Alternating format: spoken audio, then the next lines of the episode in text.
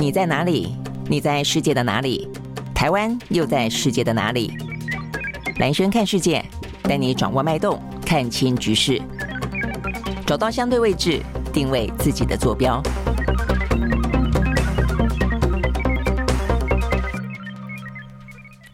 大家好，欢迎收看今天的兰萱看世界啊。那这个今天的国际新闻当中的话呢，我觉得有两呃两大一小啊。这个两大一小的话呢，第一个是呃刚呃在去昨天呃昨天呢刚刚发生在呢土耳其跟叙利亚的强震啊，这个七点八规模的强震，目前的话呢死亡人数已经飙高，两个国家加起来已经呃超过了五千多人丧命了啊。而且呢是目前看起来呢余震还是很不断，而且呢这个余震的规模都还蛮大的啊。那呃这个相关的搜救行动也还在。持续当中，一般预料啊，其实死亡的人数呢，很可能会破万啊。我想这个部分的话呢，是受到高度关注的啊。那尤其土耳其这个国家，在过去的二十五年当中啊，大概呢有六七级以上的规模，七以上的呃这个强强震啊。所以呢，这个部分的话呢，对于这些基础设施，呃，看起来呢，其实并不是那么的稳固哦。以及呢，叙利亚的北边呢，呃，不断的遭逢内战啊，所以呢，整个的生活呢，其实就已经啊，呃，无。新于一般的民生建设了哦，那更不用说呢，不断的呢这个战火流离，那现在再碰上了这个地震啊，所以呢这是一个全世界都很值得关注的一个人道危机。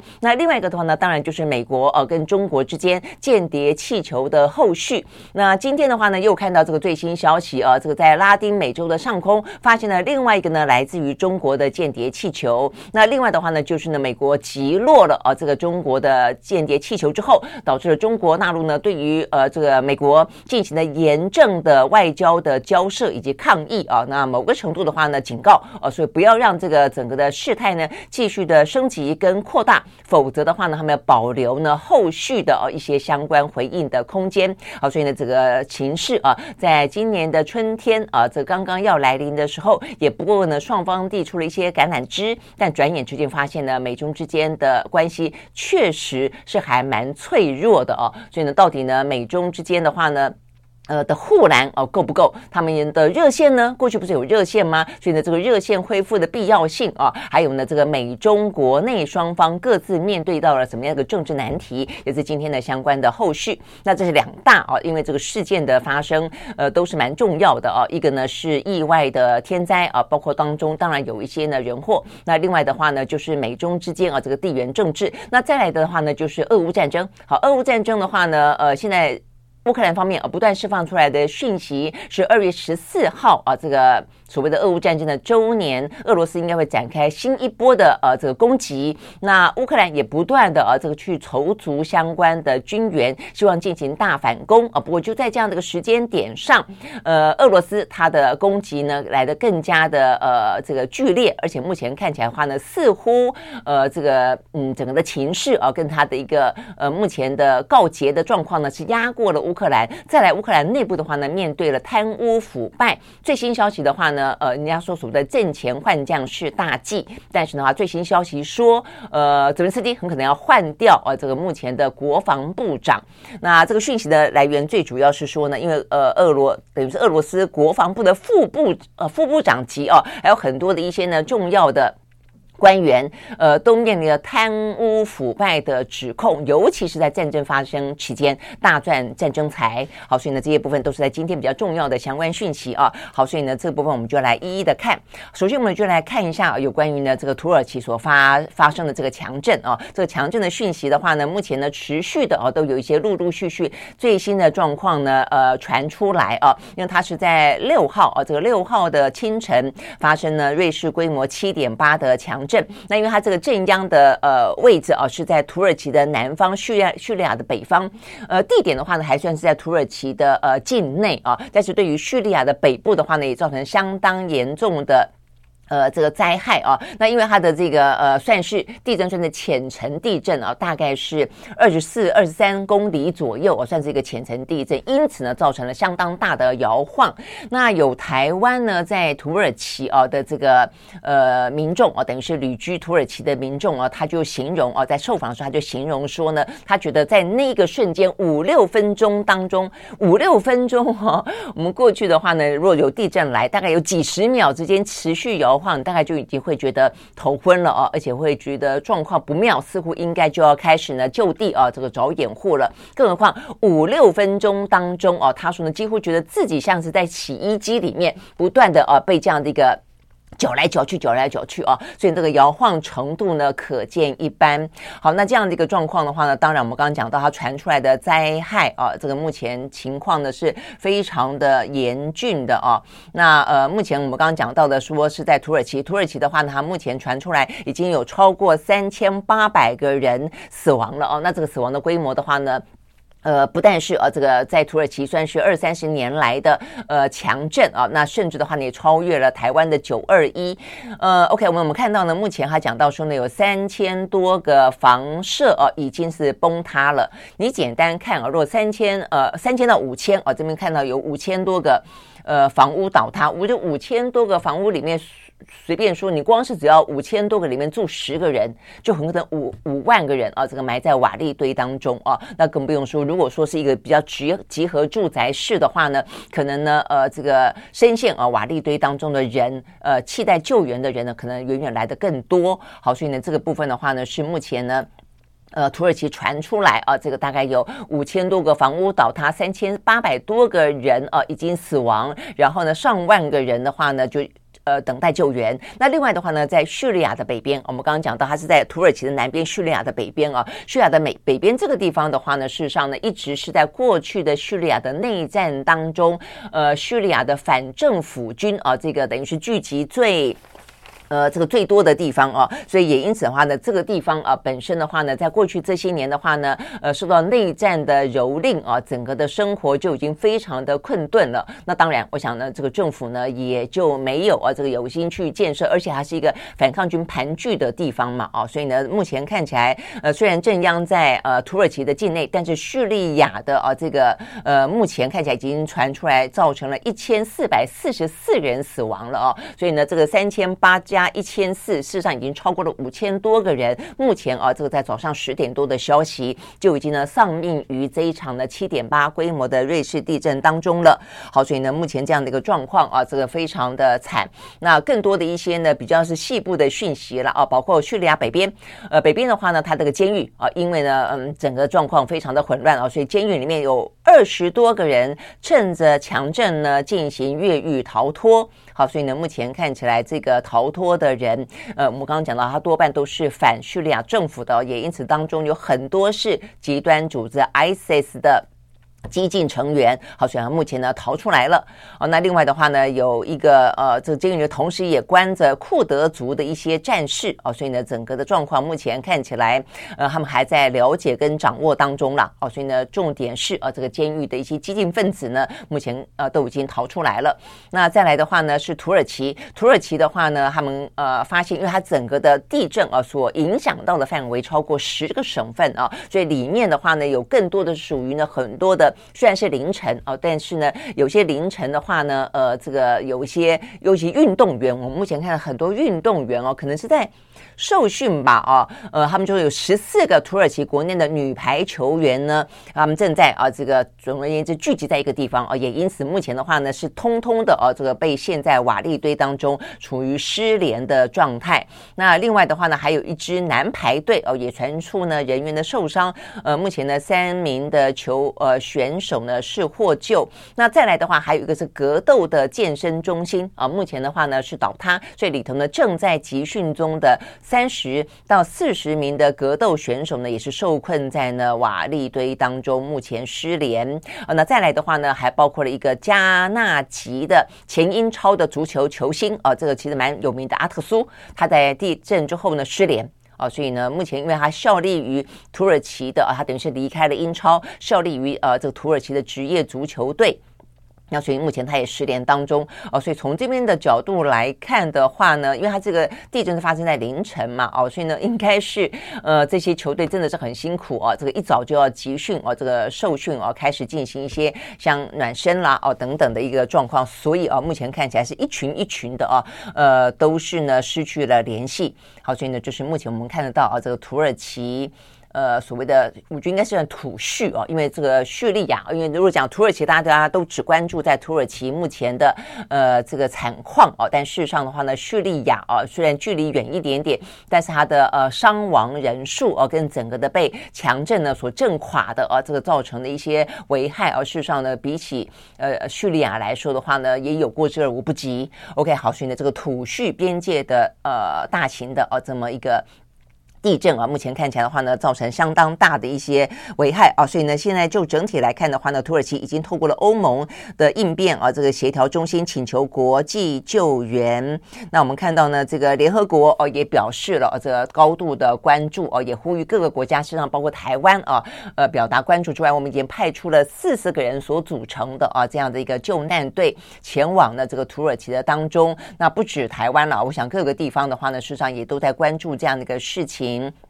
那我们刚刚讲到呢，这个联合国，联合国的话呢，呃，对于啊目前的这个不断的呃传呃这个就是死伤人数不断的堆高这件事情，呃，联合国的国呃人道的呃这个事务官表示啊，这个在当地啊，包括叙利亚，包括土耳其，尤其叙利亚啊，他特别关心的是他们道路受损、燃料短缺，那冬季严寒啊，讲到冬季严寒这件事情，土耳其也是啊，土耳其的话呢，目前正在救援中，但这几天呢天气呢刚好非常的糟。是呃摄氏零下六度左右哦，说这一两天将会下雨跟下雪哦，所以都让整个的救援工作呢陷入更呃更艰困的一个状况。那这个叙利亚啊，这个我们刚讲联合国驻叙利亚的人道协调员，他是特别提到说，过去这段时间，他认为呢，呃，这个叙利亚西北部已经有超过四百万人啊，因为十二年。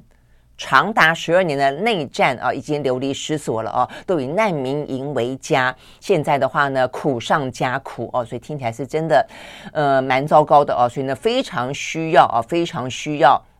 呃，这个国际之间的人道救援，先是先前的战争的流离，现在的话呢是地震所造成的危害。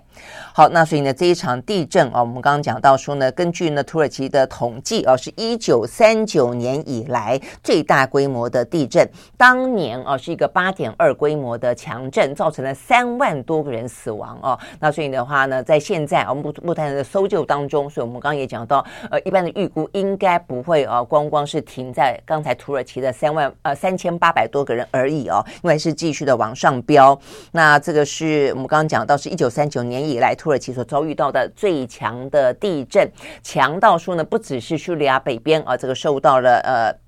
牵动啊，包括说呢，呃，这个连更远的黎巴嫩跟以色列都感受到了震动。那这个气象的啊，这个包括呃，这个地球啊，这个地地质学家特别提到说，如此大规模的强震相当罕见啊，说全球每一年也不过平均是五次左右会超过呢这个七以上七点八啊，但是呢，在土耳其光是过去的二十五年来就有七次。瑞士规模七以上的强震啊，那尤其它这一次呢，强震的所在地点呢，是一个非常大的断层带。OK，好，所以这个部分呢，都呃谈到了，这个是目前呢，不管是天灾，不管是人祸，不管是战乱啊，都让这一起呢发生在呢土南呃叙北呃的这样的一个强震呢，目前呢呃非常哦需要啊各界的关注。好，所以呢，这个当然是希望了，这个救援行动能够顺利了。不过目前看起来的天候状况的话呢，并不是那么的乐观。好，那讲到这个天候状况的话呢，呃，这个气球是不是呢，真的可以被吹吹吹吹吹？因为西风带的关系啊，这个吹进了美国。那如果是这样子的话，那呃，拉丁美洲上空的气球又怎么去解释呢？好，所以呢，就是中国的间谍气球所引发的相关效应啊。那这个部分的话呢，在今天。当然有一些相关的后续啊，那这个后续的话呢，我们先稍微的很简单的回顾一下啊，整个呢呃这个间谍气球的呃动向跟它的流浪记了啊，大概所以你也才会更我们更可以去明了了解呢，接下来呢大家的讨论啊，跟据以呃据以。不管是呃这个质疑或者据以批判啊，据以反驳哦，他的理由到底啊是不是可以站得住脚啊？呃，一开始的话呢，呃，美国是在一月二十八号的时候呢，先侦测到了那么一个气球，那然后的话呢，他就飞向了加拿大。呃，在一月三十号的时候飞向加拿大，那一月三十一号又摧毁了哦，这个又飞回了呃这个美国的上空。那再来的话呢，所以呃，再来在就在那个时间的前后，呃，拜登呃，这个等于是他们的国家的呃相关的团队通知了他这件事情，所以拜登呢召集了这个会议。那 OK，所以呢，拜登的说法是二月一号他就呢在这个相关的会议当中有说过，他主张呢要把它打下来啊，但是呢，他说因为内部啊这个。相关的一些呢，呃，军事情报等等的专家啊，认为不宜哦，他认为呢，这个会造成一些威胁，希望等它飘飘飘飘飘飘到了离开了呃这个陆地呃靠近海洋的时候呢，再来处理啊。那所以呢，这是他去回应。那我想这就是回应一个重要点，就是为什么美国的政治人物批评拜登啊，这个反应迟缓。啊，所以呢，等于是在第一时间没有作为啊，所以拜登解释二月一号啊，他实际上有主张哦，要击落啊，所以我们也知道说，拜登实际上在一月底二月初就被告知了这件事情啊，但是呢，一直到了二月。二号的时候啊，我们二月二号等于是媒体披露了这件事情。那再来的话呢，二月四号啊，才正式的美国决定用呃派出呢这个 F 二十二的战机，那射出了响尾蛇的飞弹啊，那把这个气球就在呢飞离陆地靠近海洋的边界点。呃，然后呢，就把它给打下来了。OK，好，那所以这样的一个呃气球流浪记啊，这个确实是如美国目前呢对于派拜登啊炮火猛烈的这些共和党人的批评是说，他确实是长达一个礼拜的时间啊，呃，大概来说对美国来说是了解了这件事情。那为什么了解的是这个事情呢，却没有去回应哦？那我想，我想这个事情是对于。最后来说的话呢，拜登他必须用非常强而呃强烈的方式，用比较激烈的、用极弱的方式去回应的原因之一啦。哦。那所以我们昨天也还特别跟这个军事专家这个苏子云在讨论，到底呢这个极弱哦这样的一个决定，它到底是一个军事威胁上的决定，还是一个政治上的决定哦？那他比较倾向于说是跟军事威胁有关啊，也就是说呢，呃，如果说你不买单啊，这个中国所谓的民用飞船气象用的啊这样的一个说法的话，比较倾向于接受是美国所说的。它是一个呢，呃，这个非常精密的一个情报监测的一个飞行器的话，那么它确实是会有一些呢军事上的威胁。那我想这个威胁可能不只是一个直接的威胁有多严重啊，还包括了一个就是象征性的啊，因为现在美国的政治人物都说飞气球飞过来了，已经侵犯了到主权了啊，这已经不是说。有多大的危害？是一个侵犯主权了。就美国呢，竟然没动作哦。那所以这个部分对他们来说的话呢，是他们炮火强烈的原因啊。另外一个原因，那当然这个接下来就涉及到我们刚刚讲到的，事实上也有一个政治上的因素啊。我认为这个政治上的因素，坦白说不能说不小啊。因为呢，呃，拜登啊，在这个事情当中，他的决定，为什么他接下来会积极的出来解释说，我有说要把它击落啊？是这个呃，这个军方跟情报单位不赞成，就代表说呢，这个美。美国内部的舆论讨论的状况已经，呃，给他相当大的压力啊，认为他对对中软弱，认为他对中不作为，呃，认为他缺乏这个危机呃这个处理的能力啊，也因此他必须要有所展现。我想这个也是一个原因啊，所以我想这个不管是军事的，不管是呃政治的原因，应该都有啊。好，那所以击落之后呢，啊，这个今天最新的消息，目前的话呢，美国不打算啊这个归还中方。打算要把它送到呢 FBI，由情报专家呢进行分析当中。好，所以目前的话呢，美国的一些相关的船只正在呢进行打捞。啊，那呃，现在高阶的官员说了啊，他们现在呢已经有多艘的美国海军的船舰跟海岸的防卫队的船只，呃，正在搜寻水面上的碎片。一方面呢是确保海上活动的呃美国民众的安全，那另外的话呢，当然啊还包括有一艘打造船哦，几天之内还会更大的打造船会。呃，抵达现场哦，那这个海军的潜水人员将会下水。他目的的话，就是另外一个呃理由了，就不只是呢，呃，美国人的海上的安全了，而且要把这个打捞的碎片呢带回去呢，他们进行呃相关的一些呢呃这个了解哦，他们打算要去做一些，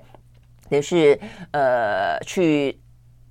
查哦，这个去去调查也好，去呃抽丝剥茧啊，这个相关的一些气球的碎片啊，到底呢是什么样的一个情搜的能力啊？所以目前的话呢是打算破解，所以这个部分的话呢就连带的啊，让大家回想到了呃，在二零零一年的时候啊，这个其实呢呃中美啊这个之间曾经有过所谓的军机擦撞，那个时候的军机擦撞啊，事实上呢呃引发了相当大的争议啊，呃一方面的话呢呃这个中中国大陆的飞行员跳机啊，因此而这个丧命啊，这个部分的话呢，还被呃中国当作一个英雄啊，他们认为是美方故意要去擦撞，但美方的说法的话呢，是因为呢，呃，中方的这个飞机呢机械故障，然后在这个之前啊，呃，最后等于是坠机之前还故意的啊去撞向啊这个美国，各执一词了啊，但重点在于说呢，中方有了一个。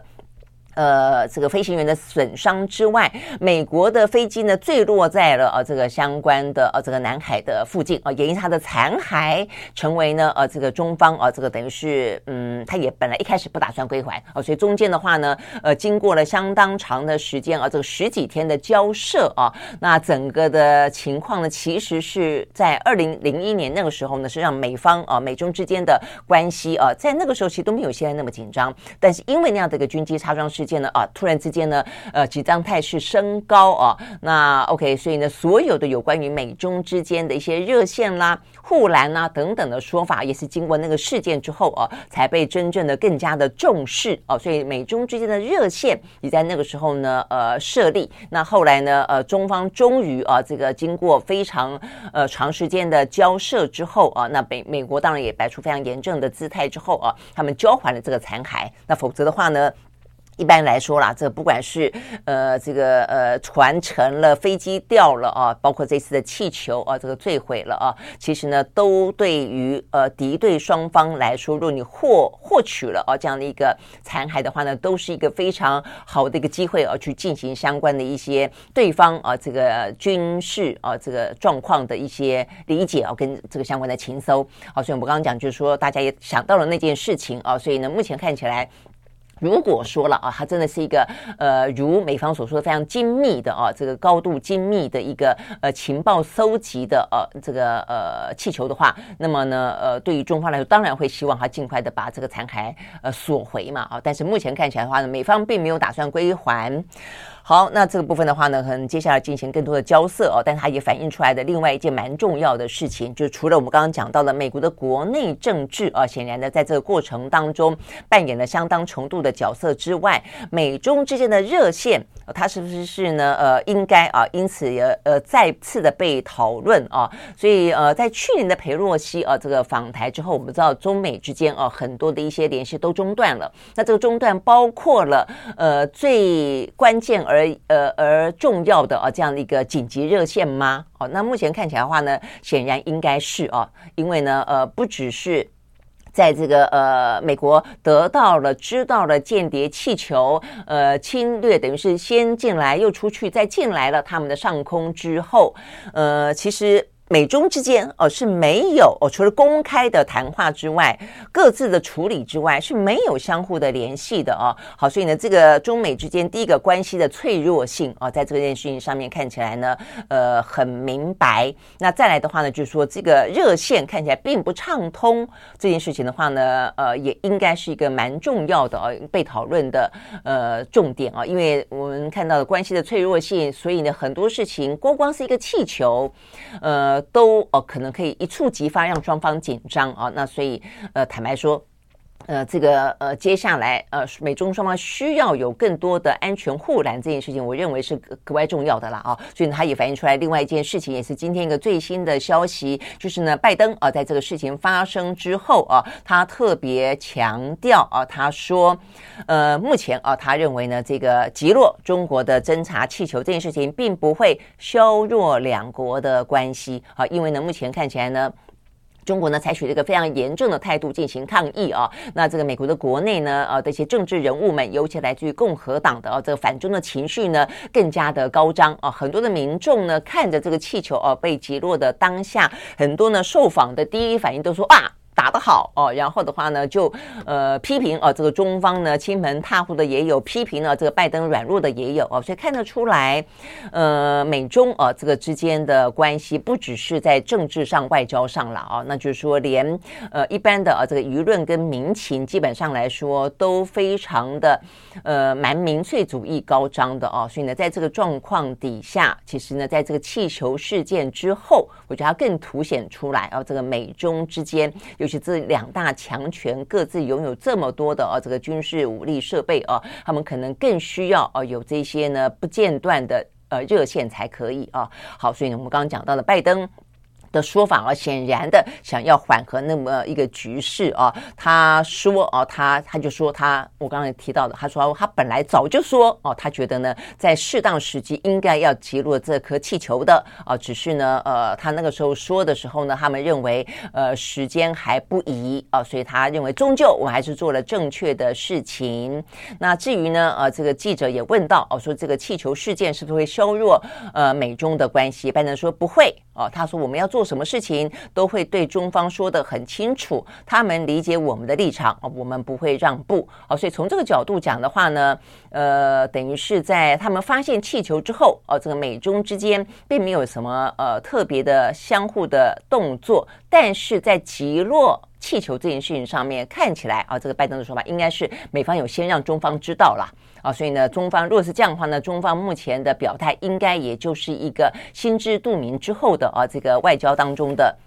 呃姿态了哦。那这个姿态的话呢，在今天其实坦白说讲的话还蛮重的哦。那这个话呢，包括了他们的呃，等于是他们目前是呃副呃副外长啊，副外长这个谢峰啊，他。特别呢，在第一个，在昨天呢，向美国驻华使馆的负责人提出严正的交涉啊，呃，特别指出说呢，美方的作为已经严重的冲击了，也损害了巴厘岛会晤以来啊，这个指的是去呃去年底 G20 啊这个拜习会呃以来呢，双方企图稳定美中关系的努力跟进程啊，那当然这也我想就是包括了一些呢很多层级的呃互访要慢慢恢复，包括布林肯原本要去访问中国大陆的。那再来的话呢，他们批评呃美方的话呢，很明显的反应过度哦，反应过度。他说呢，严重违反了国际法的精神跟国际的惯例。那谢锋进一步说哦，这个中方对此呢坚决反对，强烈抗议，敦促美方不得够采取进一步的行动来为呃损害中方的利益，不得升级跟扩大紧张的局势，否则的话，中方呢坚决捍卫呃中方企业的正当权益。这讲到中方企业，我想他是要去强化他们，还是一样？他们说这叫做民用的啊，这个气象飞船，也因此是有个企业方的啊。那再就是坚决捍卫中方的利益跟尊严，保留做出进一步必要反应的权利。OK，好，所以呢，这是中方目前看起来很强硬的啊这个态势。不过我们刚刚讲到最新的是拜登说他不认为啊会这个影响到损害到美中的关系啊，所以呢，我想这也是。在这件事情上面啊，看起来双方都还是预留了一些空间跟伏笔了啊，所以某个程度说这件事情啊，到目前为止的话呢，美方其实出现了若干的阴谋论啊，觉得呢，在这个时间点上，为什么会有这个间谍气球刚好要飞到美国的上空呢？早不飞，晚不飞，就在布林肯要访中的时候飞。说他们他们有人认为啊，这个是呃中方刻意不要让布林肯啊去访问中国大陆啊，但但是我觉得某个程度来说，我觉得应该不至于哦，不至于的原因在于说，布林肯访中跟中美啊这个关系缓和，其实目前看起来是有利于哦。你这样讲，美方跟中，我觉得是更有利于中方的。因为目前中方呢，在历经了呃三年的疫情之后啊，目前看起来的话呢，呃一波三风的疫情才刚刚结束，他现在全力要做的事情呢，就是拼经济啊。那包括了说呢，加上了这个美中之间的科技禁令、半导体战争啊，这件事情事实上对于中方来说的话呢，是一个非常大的压力啊。所以呢，疫情所导致的这个经济的。呃，这个低迷，再加上呢，这个半导体啊，这个先进的科技产业，因此呢，必须要自立自强。那很多的外资啊，外资因为这两层的关系啊，不管是疫情的关系，还是呢中美大战的关系，所以很多外资要撤出中国大陆。所以我们先前不是特别跟大家讲到了吗？他们的呢，呃，国务院的副总理刘鹤还特别飞了啊，这个达沃斯论坛，呼吁全球呢，啊，这个就是呃，这个外资啊，尽量的欢迎啊，这个敞敞开大门，欢迎外资呢到中国去。进行投资啊，所以对于中国大陆来说的话呢，呃，目前看起来拉高啊，整个的紧张的态势，对他们希望在今年的呃，不管是接下来的啊，这个三月份的两大啊，这个两会，或者是接下来的啊，中国想要拼的这个经济复苏来说，都是非常不利的啊。那我想这个部分的话呢，当然对拜登来说，他也要展现出来，他跟川普啊反中之外啊，他有能力斗而不破啊，就是反中该反的一样的坚定，但是呢，也有能力呢，透过他的外交的专长。因为拜登一直是呃非常资深的外交委员会的国会议员嘛啊，去展现他能够管控啊这个美中关系啊这个设立护栏的这样的一个能力啊，那所以我觉得对于他们来说，你从这个这两个角度去分析啊，我是真的不认为有有太多的阴谋论存在。那至于呢呃为什么会这样子，你只能说就一连串的啊这个政治当中的误判，所以包括了呃这个美中之间啊它的呃。热线显然的是不 work 的哦，那当然也包括了目前看起来也有人在质疑啊，这个习近平啊，就说当中美方都已经在呃一月底二月初连都有呃这个民众募集媒体大幅度报道，那有中国的间谍气球疑似间谍气球进入到美国的上空的时候，为什么那时候中方并没有啊这个展开必要性的外交的斡旋跟危机的处理啊？那所以我今天也看到了这个《纽约时报》也报道啊，这个在。呃，国际之间啊，有一些专家也说，这显现出来是习近平啊，他的领导能力跟危机处理的啊这样的一个状况，事实上是呃有缺失的啊，所以等于是双方不管是美国国内的政治啊，包括呢是呃这个中方啊，在这个时间短短的几天之内的危机处置啊，很显然的都没有到位。啊，所以呢，一连串的呃状况以及失误啊，这个造成了到最后呢，间谍气球只能够用被击落的方式来处理，而中方也必须要采取这么强硬的抗议啊。好，那但是呢，目前看起来。呃，总之了啊，现在呢，整个的状况呢是到这边，我想接下来的话呢，就是是否呃、啊、中方要要求美方呢，呃、这个呃交还残骸，以及接下来的话呢，这个风波哦、啊，是否会呃在短时间内平息？然后的话呢，我看这个短时间，因为接下来三月份啊，这个就是就是呃中国的两会了啊，你说布林肯可不可能那么快？就可以呢，等待这个风平浪静就恢复啊，这个访中，嗯，我想未必啊是可以这么的顺利啊，但是显然的这时间点会是一个考验啊，因为接下来很多的呃时程就已经呃都呃 under 呃都是放上啊这个时程了啊，那所以的话，布林肯呃在他所谓的条件允许的状况底下呢，还是会呃访问中国大陆，什么时候可以进行？我觉得这部分的话呢，可能就蛮。值得后续的推敲了啊，因为三三月份是中国的两会，那接下来的话呢，美国的呃众议院的议长布林呃这个呃麦卡锡还说要不要来台湾访问呢啊？那目前看起来最好的话呢是不要哦，否则美中之间的话呢，呃可能呃状况会来得更加的紧张啊，那会更添啊这样子这个紧张当中的柴火了哦，所以呢可能的延后是不是呢也还蛮值得去注意的哦？OK，我想这个部分的话呢是目前看得到的哦，这个。等于是双方啊，美中双方以及美中各自啊，这个内部的一些政治问题，都在这一次的间谍气球事件当中呢，被凸显出来了。OK，好，所以呢，这是我们今天呢掌握到的一些呢最新的讯息，以及呢呃这个相关的一些做法了啊。那这我们刚讲到，呃，所以总而言之啊，这个到底是一个。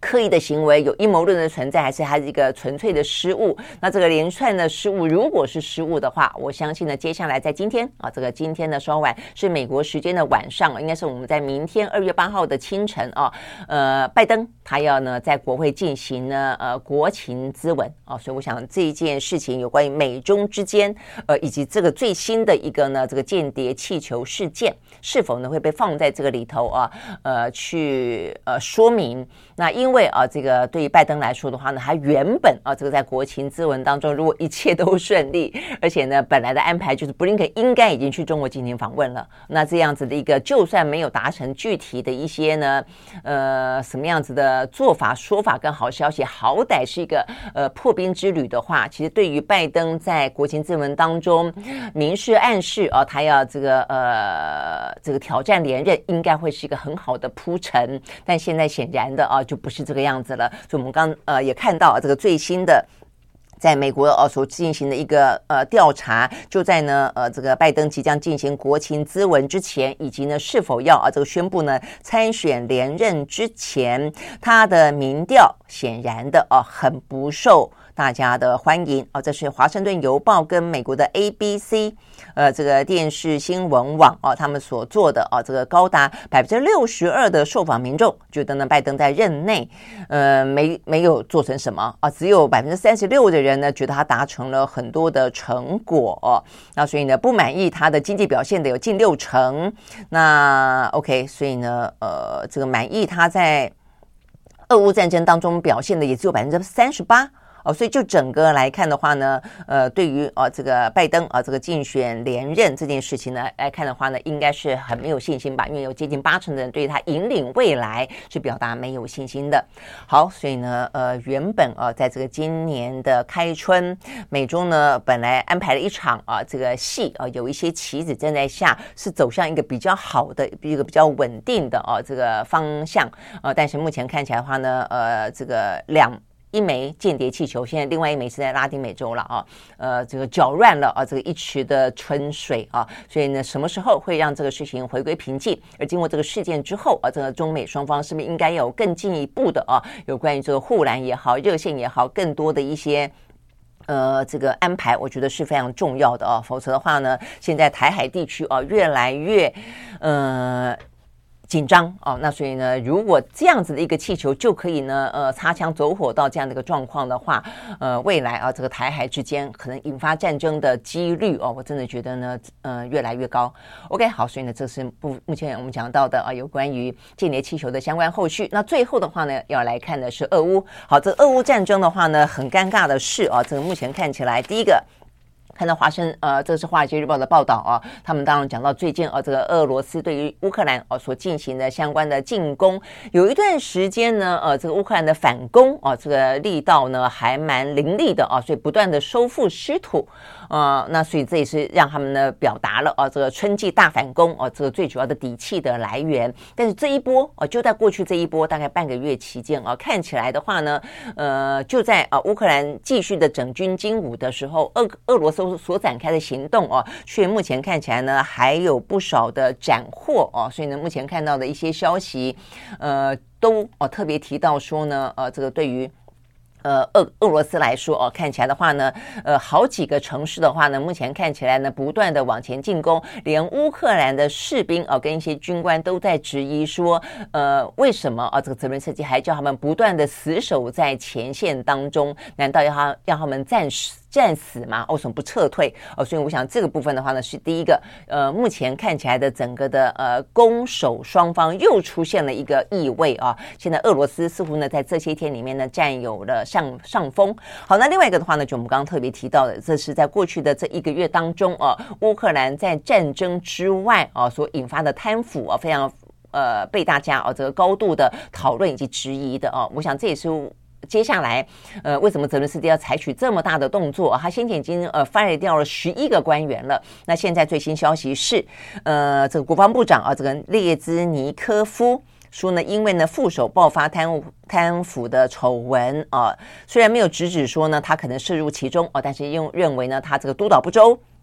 所以呢，为了要去稳定啊，这个西方盟友对于乌克兰持续军援的信心啊，所以呢，这个最新说法是啊，这个泽连斯基要把他调职，调到呢转去当战略产业部的部长，而空缺要由国防部的情报总局长啊，这个叫布达诺夫来接替。好，但是呢，呃，这个话就是等于是再次的啊，这个加深也看得出来啊，这个泽连斯基必须要去稳固啊这方面啊，避免呢这个贪污腐败的传闻继续的扩大，因为他不只是呃，他就是不只是贪污，他是贪军粮、贪军饷，呃，然后一些军备啊等等等啊，那涉及到的官员，呃，真的是很夸张了，什么国防部的副部长啦、检副的检察总长啦、基础设备师的副部长啦，呃，连几个前线的什么基辅州、赫松州、呃苏米州等等的前线州的州长哦、都被抓到啊，这个有贪污腐败的行为啊。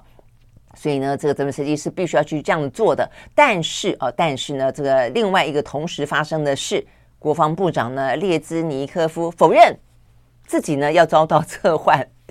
所以呢，他是抗命吗？还是中间真的是有一些可以转圜的空间啊？他说他将拒绝新的任命。那呃，我看得到这个进一步的报道是说了哦，就是说呢，虽然啊，目前看起来泽连斯基呃，事实上是真的主意哦，要呃。换人啊，要调职，但是呢，这个可能继任的布达诺夫哦，说他呢才三十七岁，那而且呢，他呃，乌克兰的法律有规定哦，他们是希望一个文人部长哦，他们的国防部长必须是平民，是文人，所以呢，就给了这个呃军官啊，因为这个布达诺夫是军官，三十七七岁的军官呢，就设下一个障碍，除非啊，除非他先辞职。他辞职之后呢，再去接任国防部长。OK，好，所以呢，他就给了一个时间上的缓和点吧。OK，好，所以呢，这个部分的话呢，是在呃，俄乌战争啊、这个战情翻转啊、传出呢，呃，战情翻转的同时啊、这个泽连斯基他要稳定啊、这个西方盟友对他的信心。目前看起来呢，有更多的啊、这个人事可能的异动，但是呢，所谓的阵前换将啊、是兵家大忌。如果如乌克兰的情报所言，二月十四号，呃，俄罗斯真的会展开一个大进攻的话，这个时候呢，换国防部长啊，这个是一个好的时间点吗？OK，好，我想这些事情呢，都是啊，这个有待后续继续观察的。好，所以呢，这是我们今天呢看到也提供给大家的呃蓝轩看世界。明天呢，我们同一时间再见，拜拜。